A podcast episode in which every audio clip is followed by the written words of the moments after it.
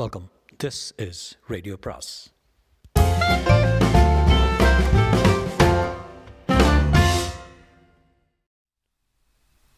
சுஜாதாவின் நிர்வாண நகரம் பாகம் ஆறு.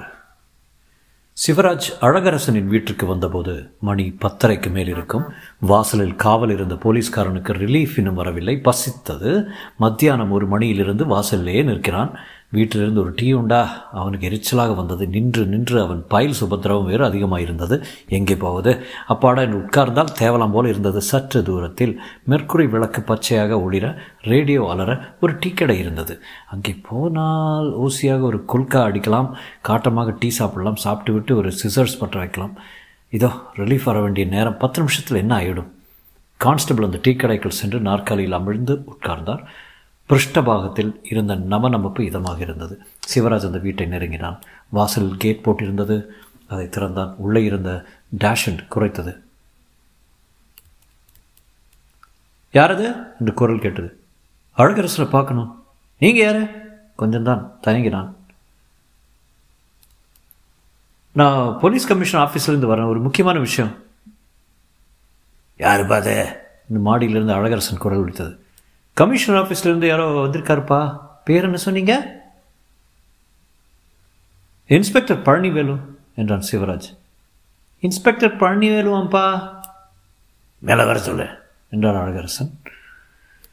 கயல் இரவு பதினோரு மணி வரைக்கும் ஆங்கில நாவல் ஒன்றை படித்து கொண்டிருந்தால் மெதுவாக அவன் மாடி படியேறி நிதானமாக அந்த பெண் உறங்குவதை ஒரு நிமிஷம் பார்த்துவிட்டு கோட்டு பைக்குள்ளிருந்து ரிவால்வர் எடுத்து அவள் தலைக்கு அருகே பதித்து ட்விக் என்றது. சைலன்சர் பொருத்தப்பட்ட அந்த துப்பாக்கி என்று போனது அந்த கதை. கயல் சற்று பயந்தாள். அடடா, அப்பாவுக்கு பால் கொண்டு செல்ல மறந்துவிட்டேனே. அப்பா என்னால் தூங்கியிருப்பாரா? மேலே சென்ற இந்த இன்ஸ்பெக்டர் என்ன ஆனார்? திரும்பி சென்று விட்டார? கவனிக்கவே இல்லையே. கயல் மாடிக்கு சென்றால் ரேடியோ அணைக்காமல் கரகரத்து கொண்டிருந்தது. விளக்குகள் எல்லாம் இருந்தன. டெலிஃபோன், இது என்ன டெலிஃபோன் தூங்கிவிட்டார் போல் தொங்கிக் கொண்டிருந்தது. டேட் டேட் என்று அவள் அறைக்குள் நுழைந்தால் திடுக்கிட்டான் அழகரசன். கீழே கிடந்தார். குப்புற கிடந்தார். அம்மா காட், அம்மா அம்மா ஓடிவாங்க ஓடிவாங்க என்று வீறிட்டாள். அழகரசன் கண்விழிகள் மேற்சென்று ஒளிந்து வெறும் வெள்ளைகள் தான் தெரிந்தன. வாய் திறந்திருந்தது. மை காட், டாக்டர் டெலிஃபோன் செய், இல்லை இல்லை போலீஸ்க்கு, இல்லை டாக்டர். அருகே சென்றாள். மறுபடி அவள் வீறிட்ட குரல் இரவை தொலைத்தது. கணேஷ் சிகரெட்டை அணைத்து விட்டு ஒரு முழங்கு தண்ணீர் எடுத்து கொப்பளித்தான். வசந்த் கொட்டாவியம் என்றான். பாஸ் போதும், நாளை காலையில் பார்க்கலாம். இந்த ரெட்டி கேஸை ரொம்ப சிக்கலாக இருக்குது.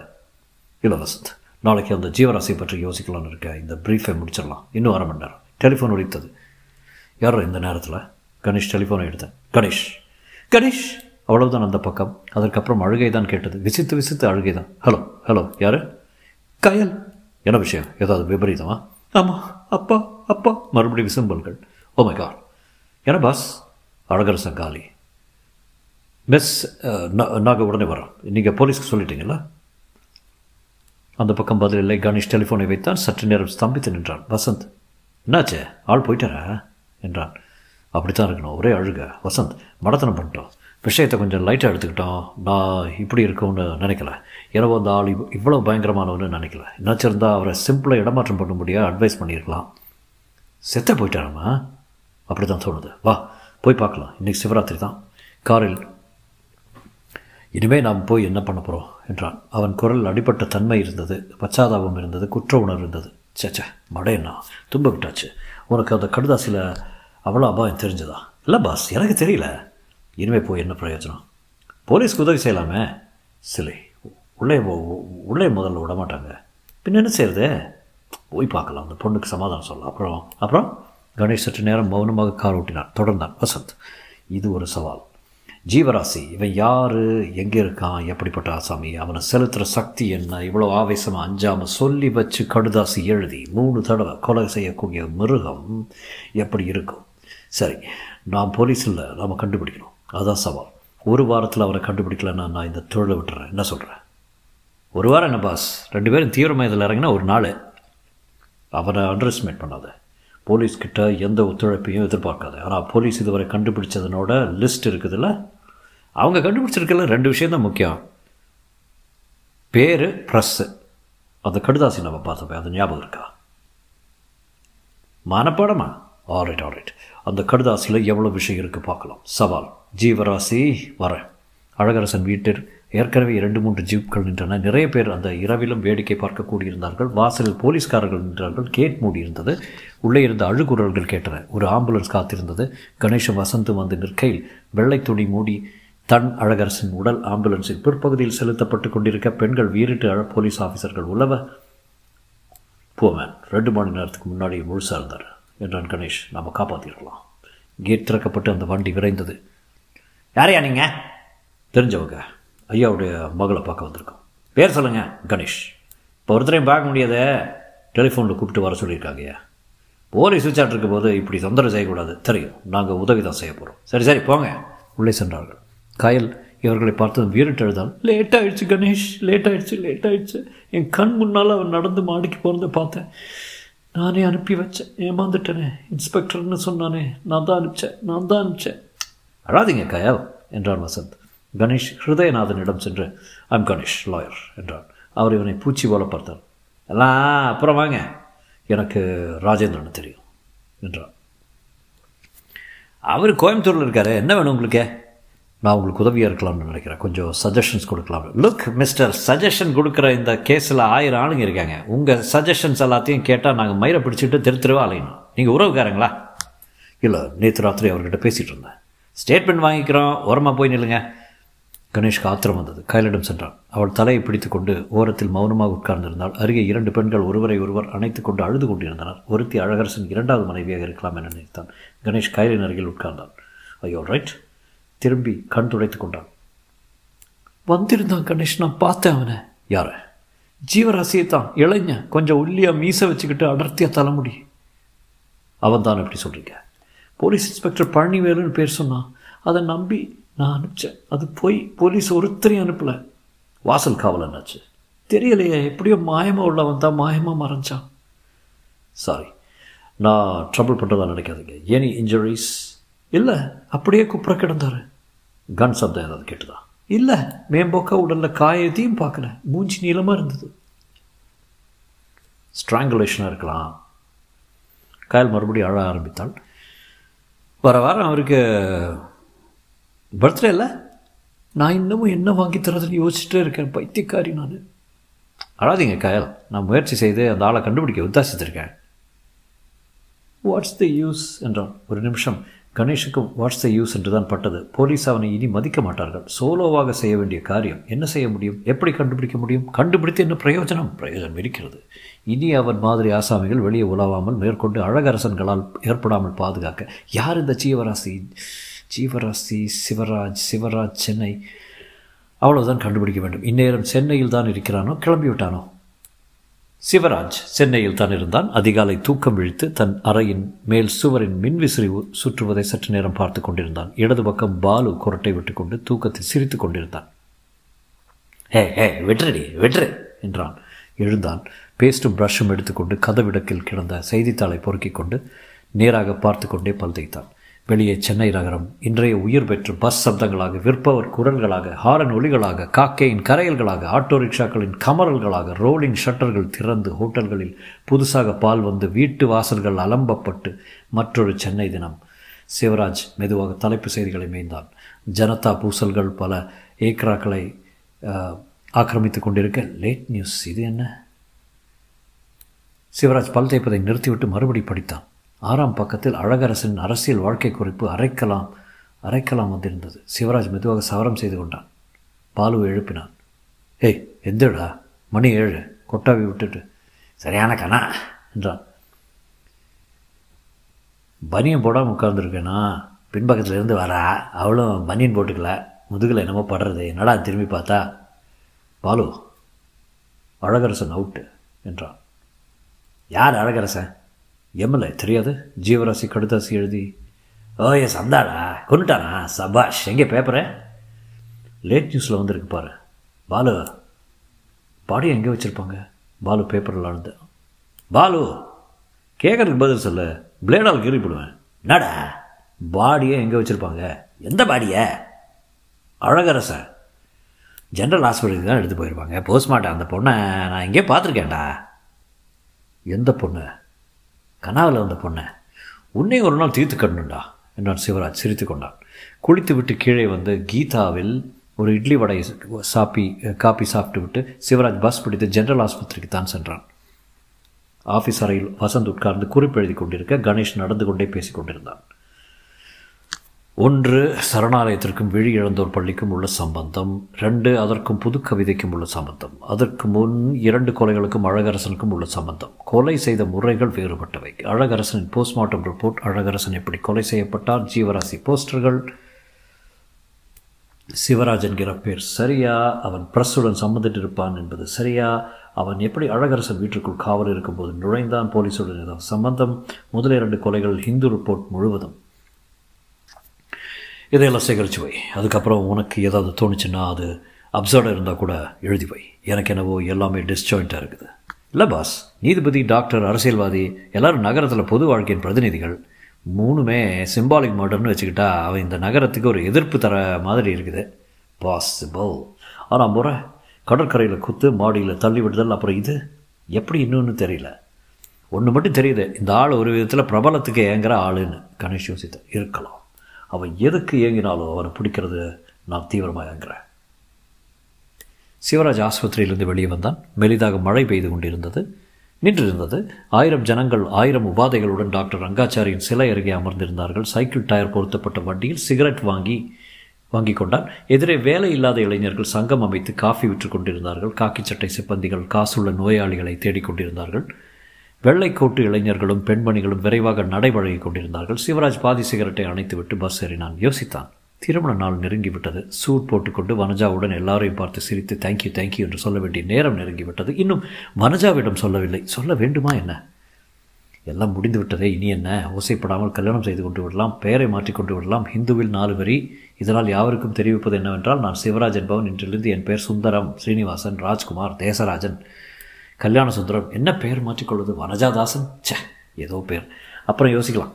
முதலில் கல்யாணம் செய்து கொண்டு விடலாம். செய்து என் மனைவி இருட்டில் ஆராயலாம். வனஜாவின் நெற்றியிலிருந்து ஆரம்பித்து ஒரு விரலால் மூக்கில், உதட்டில், தாடையில், கழுத்தில் என்று மெதுவாக பிரயாணம் செய்ய வேண்டும். தொட்டு தொட்டு பார்த்து இவள் உண்மைதானா, இவள் உண்மையிலே எனக்கு கிடைத்தவள் தானா என்று நிமிஷத்துக்கு நிமிஷம் உத்தரவாதம் பெற வேண்டும். எப்போது அவளிடம் சொல்லப்போகிறேன்? சொல்லாமலே எத்தனை நாள் என்னால் இருக்க முடியும்? சொல்லத்தான் நினைக்கிறேன். எப்போது என்று தீர்மானிக்காமல் உள்ளத்தில் அறைகிறேன். எப்படியும் கல்யாணத்துக்கு முன் சொல்லப்போவதில்லை என்பது அவனை அறியாமல் தீர்மானமாகிவிட்டது. Too late Shivraj. இப்போது சொன்னால் எல்லாம் ரத்தாகிவிடும். பின் எப்போது? வாங்க மாப்பிள என்றார் அப்பா. கல்யாண தேதி ஞாபகம் இருக்குமா இல்லையா என்றாள் வனஜா. இருக்கு வனஜா. சூட் தைச்சு வந்துடுதா என்றார் அப்பா. இன்னைக்கு தரான் சார். என் கல்யாணத்தில் யா கரெக்ட் ஜானவசக்கார தையக்காரன் கடையில் நிறுத்திட்டு காத்திருந்தோம். ஜானவாசெல்லாம் வேண்டாம் சார். சேச்சா சம்பிரதாயத்தை விட முடியுமா? சூட்டு போட்டுக்கணும்னு எந்த சம்பிரதாயத்தில் மனஜா குறுக்கிட்டான். பாருங்கள் சிவராஜ், இது பெண் வீட்டு கல்யாணம். எங்கள் வீட்டில் சொல்கிறத ரெண்டு மூணு நாளாவது கேட்டாக்கணும். காஃபி என்றால் வனஜாவின் தங்கை. அச்சடித்தார் போல் இரண்டு வருஷம் இளைய வனஜா சிவராஜை பயத்துடன் பார்த்தாள். நீ என்ன படிக்கிற என்றான். மச்சினியை ரொம்ப விசாரிக்க வேண்டாம் என்றாள் வனஜா. கடைக்கு எப்போ வர? கல்யாணம் முடியட்டும் சார். கேஷ் ஃப்ளோவை கண்ட்ரோல் பண்ணிட்டேன்னா வரும். கவலைப்படாதீங்கப்பா, அவர் எடுத்துகிட்ட அப்புறம் பாரு ஜீனியஸ்ஸு. காஃபி சாப்பிடுங்கோ, எங்கேயோ பார்த்துட்டு சும்மா சும்மா உட்காந்துருங்கோ. வாசல் ஆட்டோ வந்து நின்றது. உறவுக்காரர்கள் கல்யாணத்துக்கு வர ஆரம்பித்து விட்டார்கள். My God, what a clutch I am. எவ்வளோ தொலைவு வந்து விட்டேன். கணேஷ் அறையில் மாலை தனியாக இருந்தான். படித்து கொண்டிருந்தான். The doctrine of mens rea is a part of English law. According to this, this doctrine, a guilt before it is committed should be committed in mind.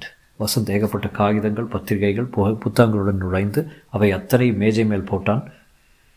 ஷபாடா என்ற நாற்காலியில் சாய்ந்தான். ஏதாவது கிடச்சதா என்றான் கணேஷ். என்ன? அவரை பற்றி தகவல் நிறைய காகிதம். நீங்கள் கேட்ட கேள்விகளுக்கு பதில் தேடி சேகரித்ததை. இன்னும் திட்டமாக எதுவும் விளங்கலை. பின்ன இதெல்லாம் என்ன தகவல்கள்? அவ்வளோதான். சரிதான்ப்போ, இதெல்லாம் நான் படித்து பார்க்கணுமா? நீங்கள் கேளுங்க, நான் பதில் சொல்கிறேன். நான் தான் கேட்டாச்சே, எழுதி வச்சுட்டுருக்கேன், சொல்கிறேன். முதல்ல விழி இழந்தோர் பள்ளி ஸ்தாபிதம் நைன்டீன் ஃபார்ட்டி எயிட். மொத்தம் முந்நூற்றம்பது பேர் தங்கி படிக்கிற பள்ளி கட்டிடம் உருவானது நைன்டீன் ஃபிஃப்டி டூ. வசந்த், நான் கேட்டது அதல்ல. இந்த பள்ளிக்கும் தாம்பரம் சரணாலயத்துக்கும் என்ன சம்பந்தம்? சம்பந்தம் எதுவும் இல்லை. அது அவலை பெண்கள், இது கண்ணிழந்த சிறுவர் சிறுவரிமைகள், இரண்டும் சமூக பொறுப்புள்ள இயக்கங்கள், அவ்வளவுதான். அதுக்கு மேலே எதுவும் கிடையாது. வழி வழி இருக்க வேண்டும், நிச்சயம் இருக்க வேண்டும். இரண்டிலும் வேலை செய்த ஆளாக இருக்கலாமே அவன். அதெல்லாம் போலீஸ் தீர விசாரிச்சிருக்காங்க. சிவராஜ், ராஜீவ் என்று எவரும் அந்த பக்கத்தில் தலை வச்சு கூட படுக்கலாம். ஓஎஸ் பார்வையற்ற சிறுவர்கள் ஒருவன் பேர் சிவராஜ் உபயோகப்படுமா? விளையாடாத. அப்புறம் மூன்று சம்பவங்களுக்கும் உள்ள சம்பவம் ஹிந்துவின் முழு ரிப்போர்ட்டுகளும் இருக்கின்றன. ஜட்ஜு சமுத்திரக்கரையில் தாக்கப்பட்டவர், ஆயுதத்தால் மண்டை விளக்கப்பட்டார். டாக்டர் மாடியிலிருந்து விழுந்திருக்கார், தள்ளப்பட்டிருக்கிறார். ஆ அப்புறம் அழகரசன், அவர் போஸ்ட்மார்ட்டம் விவரங்கள் எனக்கு கிடைக்கல. போலீஸ்காரர்கள் இதை ரகசியமாக வச்சுருக்காங்க. இன்னும் பத்திரிகைகள் கூட தரல. ஏன் தெரியல. இருந்தும் மூன்று பேருக்கு எவ்வித சம்பந்தமும் இல்லை. மூவரும் சமூகத்தில் முக்கிய பிரஜைகள். ஜட்ஜு, டாக்டர், அரசியல்வாதி. விழியிருந்தோர் பள்ளி, சரணாலயம் ரெண்டும் சமூகத்திற்கு முக்கியமான ஸ்தாபனங்கள். சமூகத்திற்கு முக்கியமான என்பதுதான் பொது. அந்த டாக்டர் கொஞ்சம் நிழலான சாமி. ஏன்? அவர் பேர் டாக்டர் சந்திரசேகர் பிரகாஷ். நல்ல பணம், ரெண்டு கிளினிக் வச்சுருக்காரு. ஒன்று டாக்டர் பிரகாஷ் என்ற பேரில், ஒன்று டாக்டர் சேகர் என்ற பேரில். இதில் ஒரு நிழலான விஷயம், அவர் சம்பாதிச்சதும் கொஞ்சம் குறுக்கு வழி இல்லை. You mean he was a plumber? Vasanth சிரித்து கொண்டு, ஆமாம், நிறைய சுத்தப்படுத்தியிருக்காரு, ரிச். வசந்த் தொடர்ந்து, இரண்டு கேஸ்லும் போலீஸ் வேறு கோணங்கள்லையும் ஆராய்ச்சிருக்காங்க. ஜட்ஜு கேஸில் ஒரு தப்பிச்ச கைதி, அவரால் தண்டனை கொடுக்கப்பட்டவன் தலைமறைவே இருக்கிறதாக தெரிகிறது. தப்பித்த கைதிகள் தலைமறைவு இல்லாமல் இருப்பாங்க. சாரி, விடுதலையாயினா கைதிகள். டாக்டர் வேலைக்காரன் ஒருவனே காணவில்லை. அவனையும் தேடிக்கொண்டிருக்காங்க. டாக்டர் ஃப்ளாட்டில் ஒன்றும் திருடப்படலை. ஆனால் மூன்றையுமே ஜீவராசி அறிவித்து தானே செய்திருக்கான்.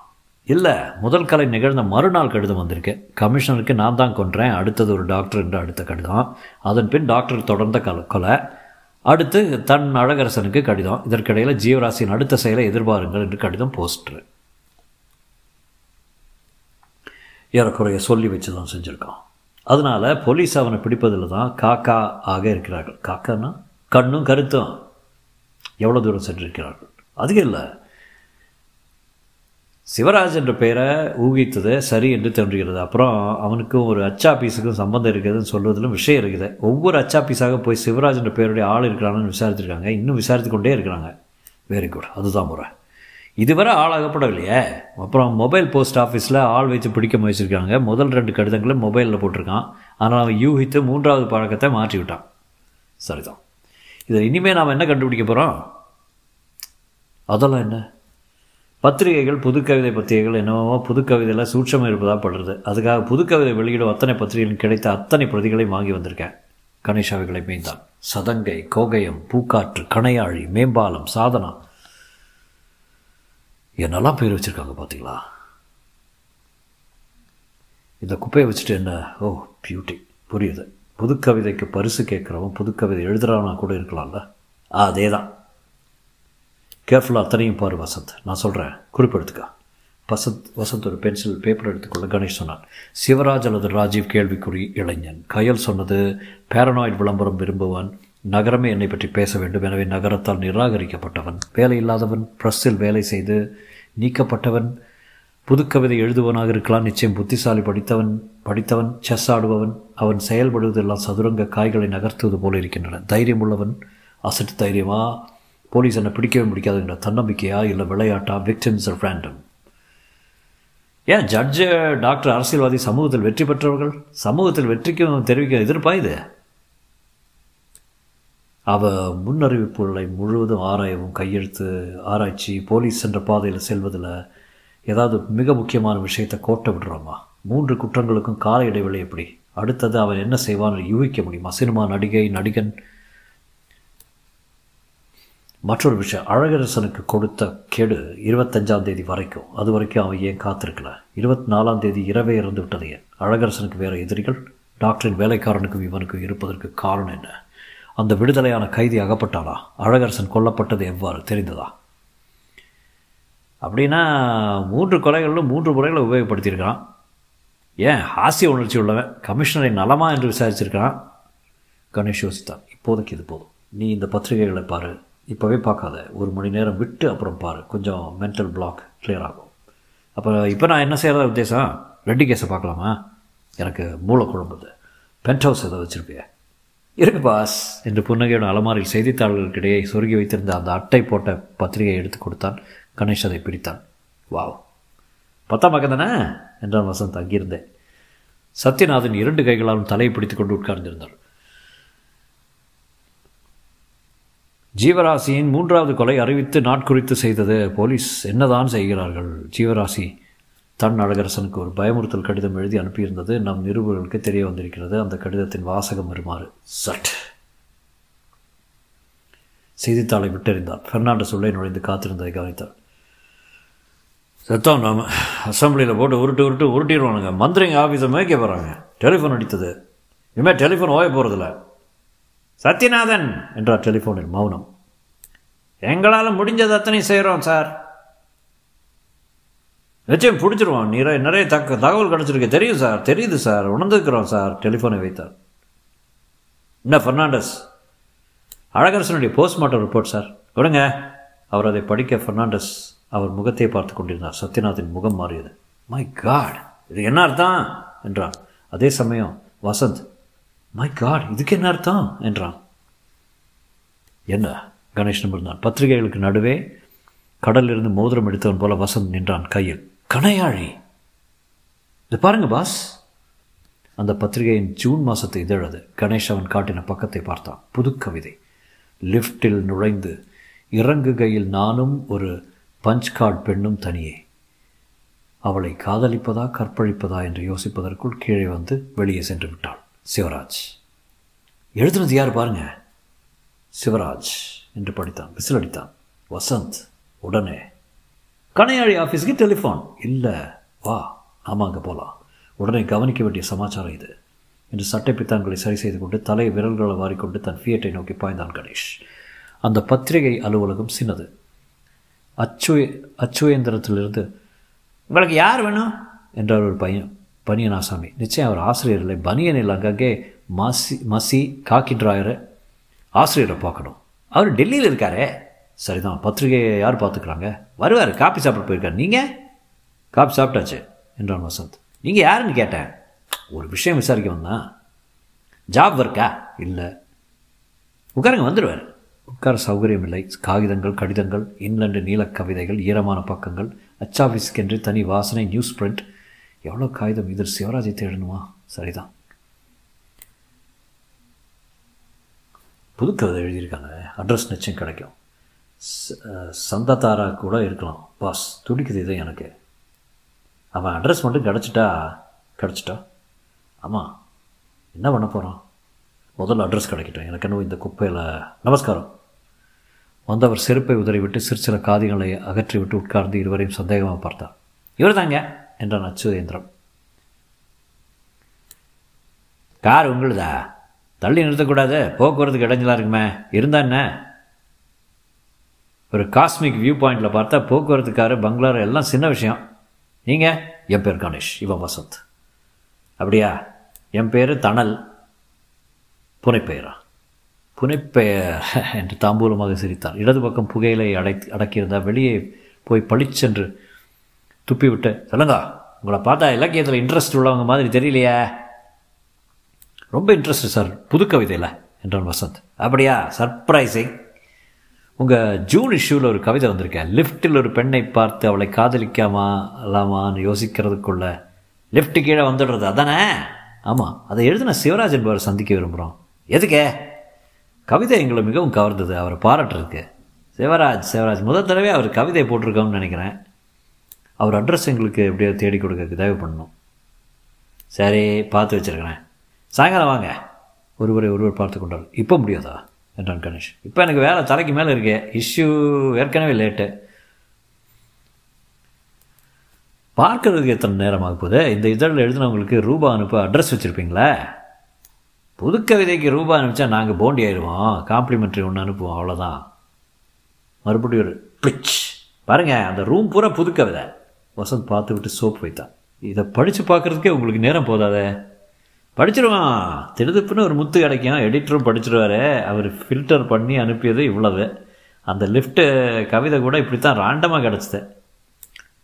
நல்ல பத்திரிகை சார், நல்ல இலக்கிய சேவை என்று கணேஷ் பார் சோப்பு வைத்தான். இலக்கியமாவது சேவையாது. பதிலாக புடலங்காய் விற்கலாம். ஓசியில் லைப்ரரியில் படிப்பாங்களே தவிர சந்தா அனுப்ப மாட்டான். இவ்வளோ சொல்கிறீங்களே, நீங்கள் சந்தாதாரா? கணேஷ் உடனே, சந்தா கொடுக்கறதுக்காகத்தான் வந்தோம். இந்த மாதிரி த தரமாக பத்திரிகை இருப்பதே சமீபத்தில் தான் தெரிஞ்சது. பர்சை திறந்தான். என்ன பேர் சொன்னேள்? சிவராஜ். சிவராஜ், ஒரு நிமிஷம், ஜூன் மாத காம்ப்ளிமெண்ட்ரி லிஸ்ட்டை பார்க்குறேன். காகிதங்கள் மறைந்தார். கணேஷ் சிகரெட் பிடிக்க ஆவலாக இருந்தான். அச் அச்சுயந்திரம் தரமான இலக்கியமாக செய்து இலக்கியம் செய்து கொண்டிருந்தது. காக்கி டிராயர் மேற்பார்வை செய்து கொண்டிருந்தான். ராமலிங்கா, அட்ரஸ் லிஸ்ட் எங்கே? அலமாரியில் என்றான். அவர் அலமாரியிலிருந்து அந்த பட்டியலை எடுத்து விலாசம் தேட கணேஷன் இதயம் ஆயில் என்ஜின் மாதிரி அடித்து கொண்டதும் சிவராஜ், உனக்கும் எனக்கும் தூரம் குறைக்கிறது குறைக்கிறது ம் காணா, அந்த பேர் இல்லை, அந்த ஆள் அட்ரஸ் கொடுத்துருக்க மாட்டான், வெறும் கவிதை மட்டும் அனுப்பிச்சிருப்பான். சரியாக பாருங்க சார், இது எப்படி சாத்தியம்? இல்லை, விட்டு போயிருக்கோம், காப்பி வரலன்னு லெட்டர் வேணுமா, அனுப்பிச்சிருவோம். சாரி, அவர் கவிதை எழுதின லெட்டரை கொஞ்சம் தேடித்தர முடியுமா? பாசிபிள், தாவு தீர்ந்துடும். நாங்கள் தேடட்டுமா? புகையிலையே இடம் மாற்றிக்கொண்டு, இதை பாருங்கள், நீங்கள் உங்கள் அட்ரஸை கொடுத்துட்டு போங்க, அந்த ஆள் மறுபடி கடுதாசி எழுதுவான், அப்போ அனுப்புகிறேன். அந்த ஆள் சந்தாதாரனாக இருந்தால் நான் பார்க்க முடியுமா? டா டா டா டா அந்த சப்ஸ்கிரிப்ஷன் லிஸ்ட் எடு ராமலிங்கா, உயர வாங்குறீங்களே. சந்தாதாரர் பட்டியலில் அவர் விரல் ஓடியது. தணல் சரியா பாரு ப்ளீஸ் என்றான் கணேஷ் மனதில். ஆஹா, இல்லை, கடையில் வாங்குறவனா இருக்கும். சரியா பார்த்தீங்களா, இங்கே கொடுங்க. தணல் நிச்சயமாகவே தணலானார். லக், ஏற்கனவே அரை மணி நேரம் உங்களுக்கு வேஸ்ட் பண்ணியாச்சு, போகிறீங்களா? இந்த லிஸ்ட் என்ன என்று வசந்த் மேஜையிலிருந்து உருவினான். கலைக்காதீங்க, இப்போ போகிறீங்களா இல்லையா? கமான் வசந்த் என்று கணேஷ் கிளம்பினான். சந்தா சந்தா கிடையாது, வாங்க பாஸ். தணல் இடியட்ஸ் என்று சொன்னது கேட்டு கோபத்துடன் திரும்பினான் வசந்த். வா வசந்த், சண்டை போடுறதுக்கு நேரம் இல்லை. காரில் ஏமாற்றம் விரைவில் இருந்தது. சே, இவ்வளோ க்ளோஸாக வந்து அட்ரஸ் கிட்டல வைப்பாதீங்களா? இவன் தான் அந்த சிவராஜன், நம்ம உடனே தீர்மானிக்கக்கூடாது. இவன் தான் பாஸ், எனக்கு பட்சி சொல்கிறது. எப்படி கண்டுபிடிக்கிறது இனிமேல்? பார்க்கலாம் பார்க்கலாம், பொறுமை பொறுமை. கமிஷனர் அழகரசனின் மரண காரண ரிப்போர்ட்டை பார்த்ததும் சத்யநாதனை கூப்பிட்டார். சத்யநாதன், இதை பார்த்தீங்களா? இதுக்கு என்ன அர்த்தம்? பார்த்தேன் சார், புரியல சார், ஆனால் அந்த பொண்ணு சொல்லிடுச்சு, அவன் நிச்சயம் வந்திருக்கான், அடையாளம் கொடுத்துருக்கு, மீசை வச்சுக்கிட்டு கொஞ்சம் ஒல்லியா. அது கிடக்கட்டேன், இப்போ என்ன செய்ய போகிறீங்க புதுசா? டெலிஃபோன் அடித்தது. Hello, yes sir. சற்று நேரம் மௌனமாக கேட்டிருந்தார். வரேன் சார் என்று வைத்தார். மந்திரி கூப்பிட்டுருக்காரான், பத்து மணிக்கு நீங்கள் ஃபர்னாண்டஸு பழனிவேலு மூணு பேரும் பதினஞ்சு நிமிஷத்தில் வாங்க, பிளானை யோசிக்கணும். கை கடிகாரத்தை பார்த்து பெருமூச்சு விட்டார். பிரமாதம், நிச்சயமாக மாப்பிள்ளை மாதிரி இருக்கீங்க, சூட் போட்ட அப்புறம் கொஞ்சம் பருமனாக காண்பிக்கிறது என்றாள் வனஜா. பா பாலு டெய்லரை விசாரித்தான். லைனிங் என்ன கொடுத்துருக்கீங்க? எல்லாம் சாட்டின் சார். பட்டன் கலர் கொஞ்சம் மேட்ச் ஆகலையா? எல்லாம் நல்லா தான் இருக்குது என்றாள் வனஜா. சிவராஜ் எதிரே கண்ணாடியில் சிவராஜை பார்த்தான். யார் இது? எங்கேயாவது பிடிக்குதுங்களா? கக்ஷத்தில், தொடையில்? இல்லை, எங்கேயும் இல்லை. பாலு திறமையுடன் அவன் சூட்டை அங்கங்கே தொட்டு தொட்டு பார்த்தான். கிராண்டு ஷேவ் பண் பண்ணுறதுக்கு என்னடா நீ மிஸ் வனஜா? நான் தான் மாப்பிள்ளை தோணேன், சரியாக உங்கள் வீட்டு உங்கள் வீட்டில் கவனிச்சுக்கணும். என்ன ஃபோட்டோ ஒழுங்காக எடுக்கிறதா இருந்தால் சரி, பாத்ரூம் பக்கம் போகாமல் வாடுறீங்களா? டெய்லர், பாலு, வனஜா எல்லோரும் சிரிக்கிறார்கள். சிவராஜ் செலுத்தப்பட்டவன் போல் உட்கார்ந்தான். ஏசி ரூமில் அழகரசனை பார்த்த பிம்பம் மனத்தில் உறுத்தியது. கிட்ட வராத, கொடுத்துடுறேன், என்னை விட்டுரு என்னை விட்டுரு பயப்படாதீங்க அழகரசன், பயப்படாதீங்க. சிவா என்ன எப்போ பார்த்தாலும் வெத்து பார்வை? எதிர்காலத்தை பற்றி இன்பமான கனா என்றான் பாலு. எப்பங்க கல்யாணம் என்றார் ராவ். நாளைக்கு சாயங்காலம் மாப்பிள்ளை அழைப்பு. ரொம்ப சந்தோஷங்க. ஆஸ்ட்ரேல் சிகரெட்டுகள் குவிந்திருந்தன. கணேஷ் சமீபத்தை சிகரெட் ஒன்றை உருத்தெறியாமல் நசுக்க வசந்த் பென்சிலை கடித்து கொண்டு பேசினார். சரணாலயத்துக்கும் விழியந்தோர் பள்ளிக்கும் என்ன சம்பந்தம்னு கேட்டிங்களே, கிடச்சிருச்சு. என்ன தொடரும்.